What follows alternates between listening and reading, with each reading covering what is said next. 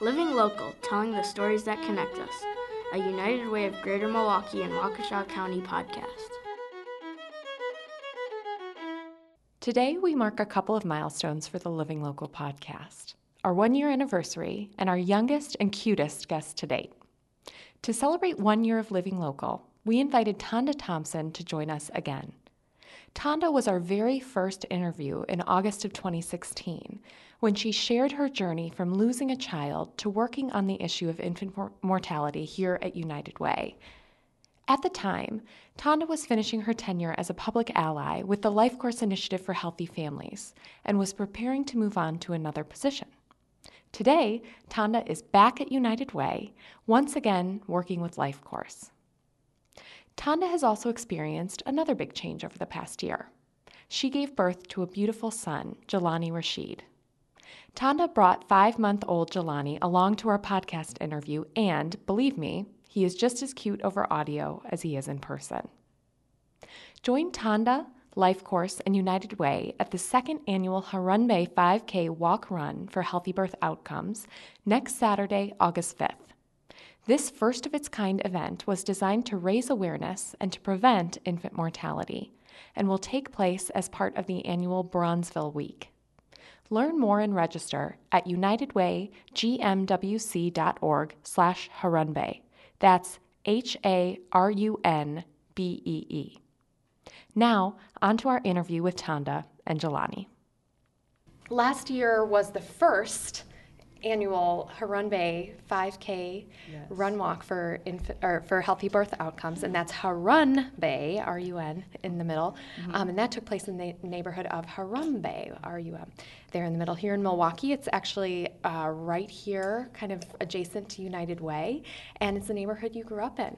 Mm-hmm. And now it's the the second year, and yes. the and the event is happening again. So why don't you tell us a little bit about this year? Yeah, so on August fifth, we're partnering with Bronzeville Week. So we're actually the kickoff event. So we're more um, intertwined with the actual event itself this year, um, which is the city city of Milwaukee event this year.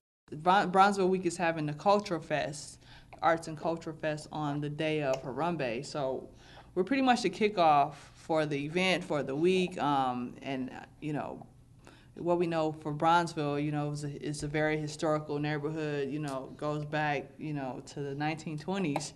So it's it's just a, um, a pride to bring a, a walk run, which is from a neighborhood that I'm from, that benefits um, the reduction of infant mortality, and it honors babies such as, you know, my son Terrell and, you know, my, my baby here, Jelani. Um, It's it's a great pride, um, but this year we're we're upping the stakes a little bit. Um, we're we're providing, you know, an actual time race, which is a certified uh, time five K that we're going to have this year. We're certified with U S Track and Field, so I'm looking to get um, you know actual runners that want to compete to get you know decent times from throughout the the, the region. So I'm saying like you know Chicago, maybe get some people from Madison, maybe Green Bay.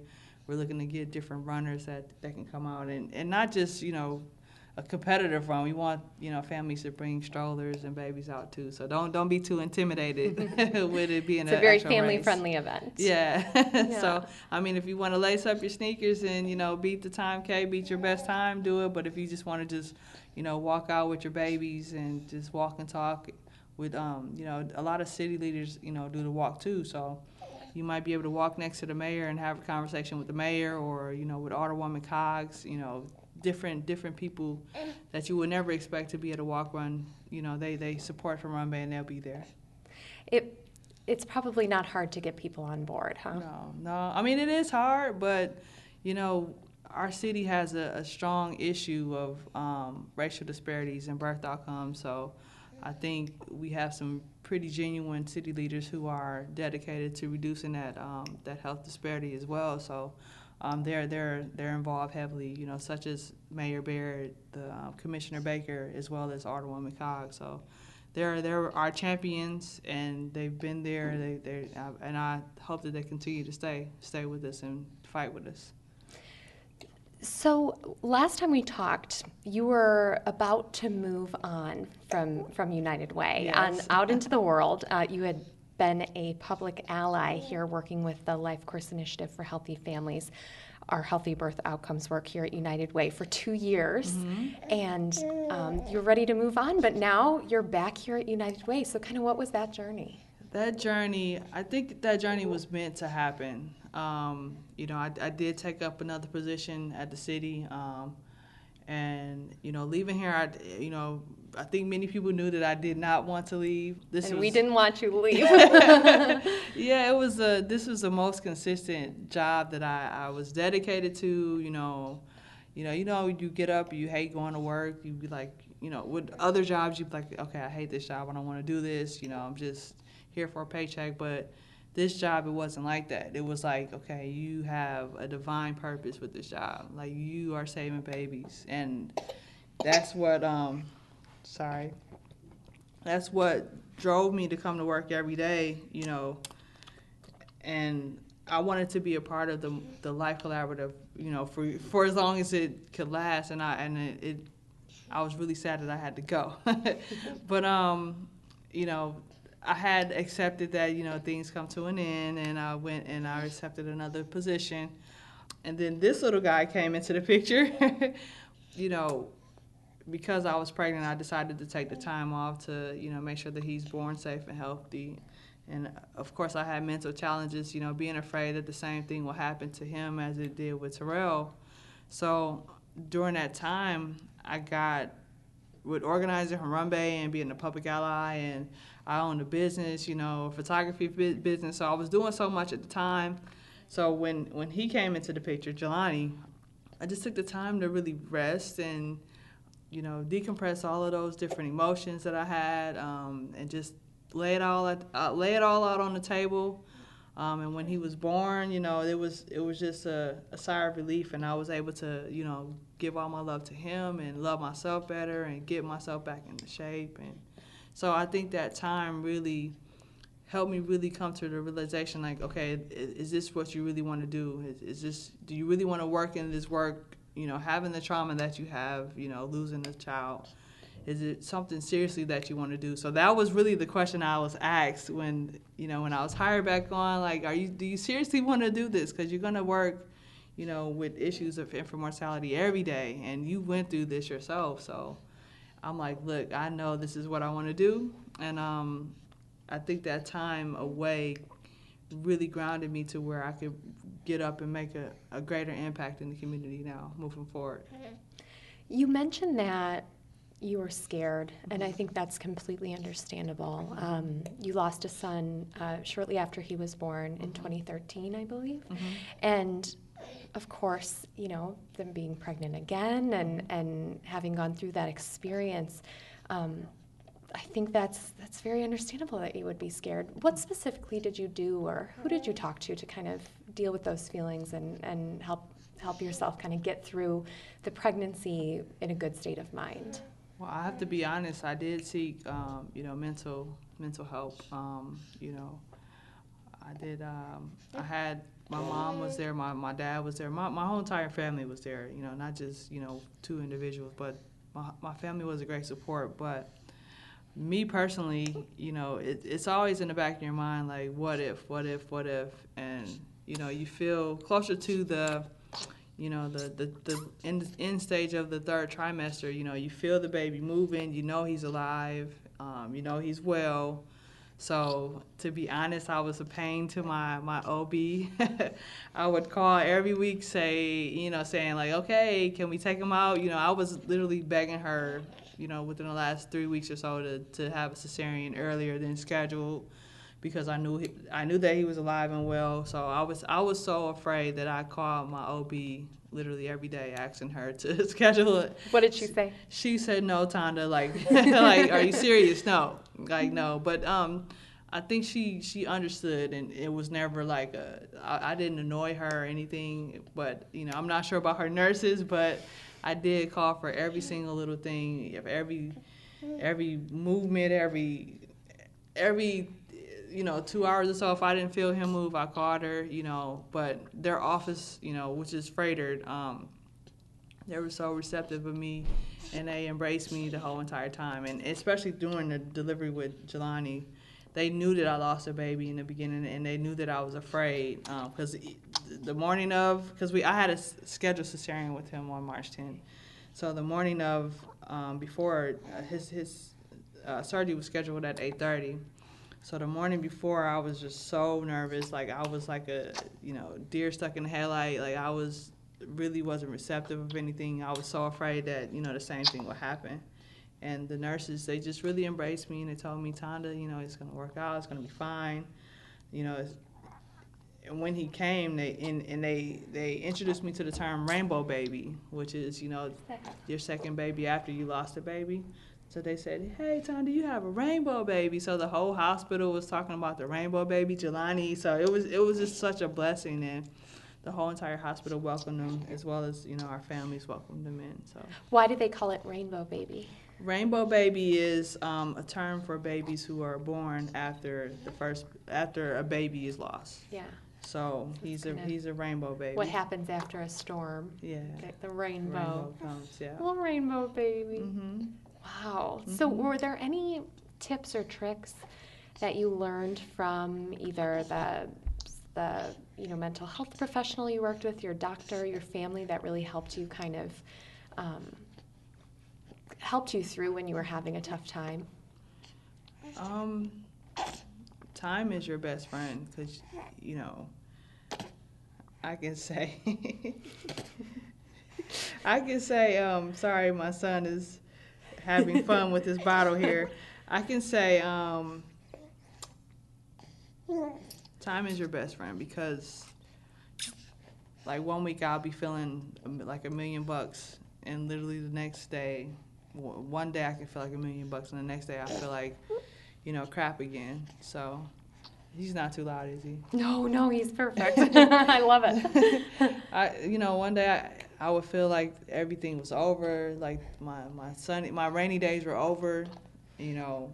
Then the next day, it, something would trigger, you know, I, I I would see a baby and just get triggered really, um, really fast to, to going back into a deep stage of depression like the next day. So they would say time is your best friend, and, and, and you know, it's a process of, of, of trusting yourself and believing that you can get through it. Um, And it doesn't, it doesn't uh, happen overnight. So believing in time is your best friend, and not trying to rush yourself out of there. And, and understanding that it's going to take time to get through it. Like, you have to really know that it's, it's not going to happen overnight. No, I think that's, that's excellent advice. And I think that's probably great advice for, for anyone who's gone through mental health struggles or had a, a trauma in their life and, and are dealing with that on an ongoing basis.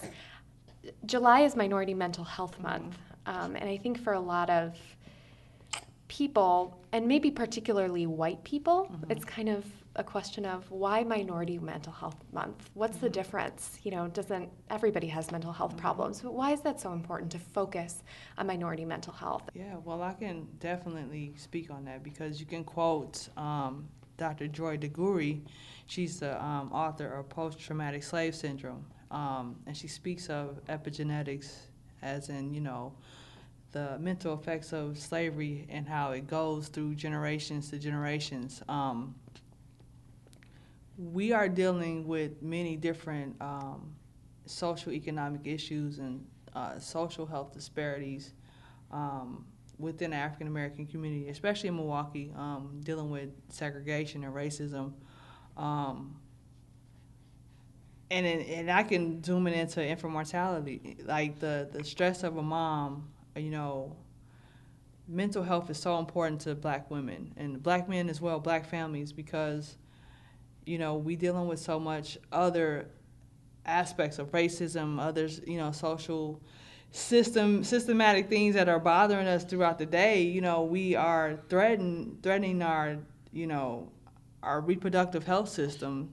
And when we have a baby, we're so at risk, at risk of having prematurity issues, or, you know, you know, health, other health issues with babies, you know, and we're, and stress lead, being stressed and, you know, not taking care of our mental well-being can lead to stress and having other um, health issues such as diabetes, hypertension. Um, so when we don't check our own well, mental health well-being, you know, we, to be honest, Black people, we're so resilient in a way that we just, just keep going, and, and all of that stuff keeps piling on, piling on, piling on to where we explode. And um, I think it's so important important for the world to look at the other, um, you know, aspects of mental health and, and other social issues that happens within the city. And um, if we looked at all of those different things at a different lens, we'll see why, you know, we're suffering from high violence in this community, why there are, you know, high disparities in health. So um, it's, it's, it's so important um, to, to really pay attention to Black health and, um, and minority health, because they're, like I said, you know, in pertaining to Black health and, you know, even, you know, with um, Latino, um, the different, uh, even with Native American, uh, if you look at, you know, the different issues that are going on at reservations uh, with the, with their health disparities, it's, it's all from, um, you know, you're from either slavery or, or, or, you know, I can get deep to, into it and say, you know, genocide of the, you know, natives and everything like that. Um, so that, yeah, even though it happened, really it's not that long ago, yeah, but, you know, over a hundred years ago, it still affects the Black community? It still affects the Black community. Um, you know, things that my grandmother grew up being stressed about kind of, you know, kind of was passed down to my mother, and she's stressed about those same thing, and it's passed on to, you know, me and my son. Like, I'm stressed, mm-hmm, you know, just thinking about, you know, my son, you know, what's going to happen to him when he grows up to become a, a Black man, you know. So that that mental aspect, you know, plays on into my mind. Or or if you think about what Doctor Joy DeGruy said, you know, with, you know, epigenetics of, you know, Black mother um, not being cognitive of how she treats her baby because, you know, back in the slavery time, a mother would, you know, talk down her child, you know, just so that the slave or slave masters wouldn't sell or trade the, you know, the child. So she'll say, oh, that child is bad, that child is horrible, or that child is ugly, just to protect her child from being, you know, shipped away. Um, so we still kind of have that same mental aspect of, you know, degrading our children, degrading ourselves as people, um, so that we won't, you know, be, you know, we still have that mindset of us being slaves, shipped away. So we have to check our mental well-being and say, okay, we have to change it within our self-esteem and say that we're great people, we're great individuals, and that our children's going to be great in order for our future to be great. So during during Minority Month, Mental Health Month, it sounds like it's not just raising awareness of what individuals can do, mm-hmm, to seek Um, mental health treatment and to improve their own mental health, but what we can do as a community on a systems level, yes, to yes. to improve the mental health of the Black community, the Latino community, Native American community. Um, yes. What do you think could be done on a systems level? Um, you know, as my position, um, we're funded. I work for Milwaukee Life Course Initiative for Healthy Families, and we're funded by uh, W P P, Wisconsin Partnership Program. Um, You know, our job is to, uh, my job as a community engagement coordinator is to get out and to educate people on the different aspects of how those um, those different issues, such as, you know, mental health, you know, disparities, or, you know, or segregation or racism, how that how that affects infant mortality. So, you know, my job is to get out there and, and to, to, to have those seminars and to have those trainings and to have Harambee and say, look, this is this this is all important, this is all connected together.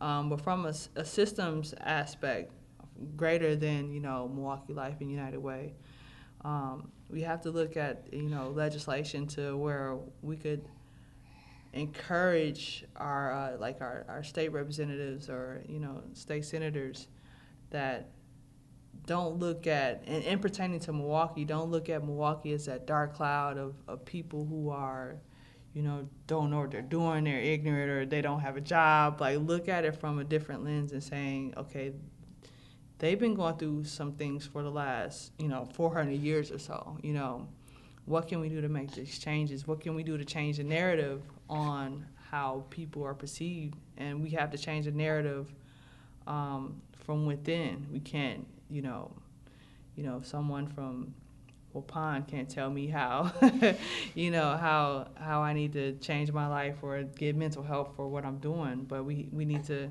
build trust within our neighborhoods and, and, and find out what's really going on and, and f- figure out how we can, you know, be an asset to each other. So how is being a new mom? This guy, um, he, he taught me how to love again. Um, I get emotional when I think about it because, you know, when I lost Terrell, um, I lost I lost a marriage, I lost friends, and, you know, I really became like this firecracker. Like, I wanted to just fight racism, fight infant mortality. Like, I was such a fighter and um, such a strong advocate. Um, but when the literally the the day, the moment Jelani was born, like when he, I was just like, whoa. Like, I have a child, I have a son, um, and I fell immediately in love with him. And it, I don't know what happened in my spirit, but it just, it was just like, okay, you need to tell everybody that you just went off on last week. Tell them that you're sorry. Like, just call them, like, just go say sorry to everybody. And and literally, I was, I was, you know, forced to, in my mind, I wanted to rekindle relationships, you know. I wasn't, you know, a jerk or anything, but I was just really direct with people, and um, I was really bitter. Um, this guy taught me how to love again, so all of those, I, all of those wrongs, I went and did it right after him, and I wanted to make sure that, you know, he knows that I love him with all of my heart. Mm-hmm. So he just, he, he made a, He made a change in my life. I'm I'm I'm really responsible now, which is weird. You know, I have a savings. You know, I, we have savings before, but I saved money for him. Um, I you know, I I just really I changed my whole entire aspect of life with him coming around. Yeah. What advice do you have for other new moms, maybe moms of color in particular? I think we're. I always talk about resiliency, and um, with Black mothers and Black families. But when you're having a baby, like, we need to really embrace motherhood because we're taught to just keep working, keep working hard, keep, you know, just keep being a machine, basically. But this guy, we're taught to be a machine. Um, I know this is... This is this is the reality. It's an authentic moment. Okay, advice. Always have a blanket when your son poops around you. Don't have don't have Should we a, take a break? No, no, no. He's he's okay. Uh-huh. I got it. Uh, but um yeah, advice, watch out for uh, poops up the back, but that that's some advice. But no, seriously, um we're taught to um just keep working hard and, and not to really embrace that you are, uh, you know, you're having something that that a lot of people, you know, wish they can have, and um, you're you're a woman, and you're you're creating a human being in your body, and this human being that's gonna come out your body is gonna have his own fingerprints, his own D N A. There's never gonna be another person like the one that you're having. Um, to really embrace having a baby, really embrace motherhood um, because it's, it's nothing, nothing like it, and it's, it's such a joy. So I think that new moms should just take a break, you know, not not just a, you know the six weeks given that your, excuse me, that your job gives you, but um, just really embrace motherhood because it's it's nothing like it, it's nothing like it. And me, especially being a mother who's lost a child. Um, It was just always so, it used to be hard for me to go to baby showers and, you know, before, but, but now it's like, whenever you have that moment, whenever you see that moment of somebody else, you know, receiving that gift of having a child, like, I really just pour into other people and say, look, this is the greatest, this is the greatest thing ever. Like, you know, you're having a human in your body. Like, make sure you just celebrate and enjoy it and just love it as much as you can. What's kind of one... One thing that you really hope for Jelani? I want Jelani to be an obstetrician. Oh, specific. I want him to be a man that that is a doctor that will make sure that all babies are delivered healthy. Um, I, I want him to be, in honor of his big brother, Terrell, I want him to make sure that the other babies are born healthy, but from a, a healthcare perspective, I want him to see beyond, um, you know, I, I would love for him to do that, but I know he's probably going to be like, Mom, I don't want to do that, I want to do this. But um, I would love for him to be a doctor and to make sure that, make sure that he, he makes sure that babies are born healthy. And and whenever he does it, to make sure he honor his big brother in the yeah. way he can. Well, maybe in thirty-five years, yes. we'll be interviewing Doctor Jelani Rashid. Doctor Jelani Rashid, yes. And I'll, and I'll be like, remember that lady? Remember you pooped in front of her. I know, right? You pooped while you were on the podcast. You're like, Mom, oh my God. He did that when we were on T M J four, too. Did he? Yeah. He so knows. He knows. He knows when to do it. So, so funny. He knows when to do it. He makes uh, presents at the right moment. Yes, yes. He's giving what he can. He's like, here, here's, here's a gift for you. Oh, well, yes. Tonda, thanks so much. Thanks for bringing Jelani in. We love having him here at the office. And I I'm thought just... he would talk. I'm just going to breathe into Jelani. He's got his fist in his mouth. Yes. Well, he definitely, I think he definitely made his presence known today. Yeah, just keep the audio. You'll hear it. Yeah. Well, Tonda, we're so happy for you, and I'm so glad you're back and you. back doing what you're supposed to do. Oh, you know, it just really feels like we're really lucky to have you. And I'm lucky to be here. That was United Way's Tonda Thompson with her son, Jelani Rashid. You can meet Tonda and Jelani next Saturday, August fifth, at the Harambee five K Walk Run for Healthy Birth Outcomes. Register at unitedwaygmwc.org slash Harambee. That's H A R U N B E E. Living Local is produced by myself, Katie Kuhn, Melissa Hannon, John Waldbauer, and Brian McCaig. A special thank you to Ethan and Maeve McCaig for providing the music and voice talent for our introduction. Love Living Local? Help us celebrate one year on the air by browsing our episode archives at unitedwaygmwc.org slash podcast.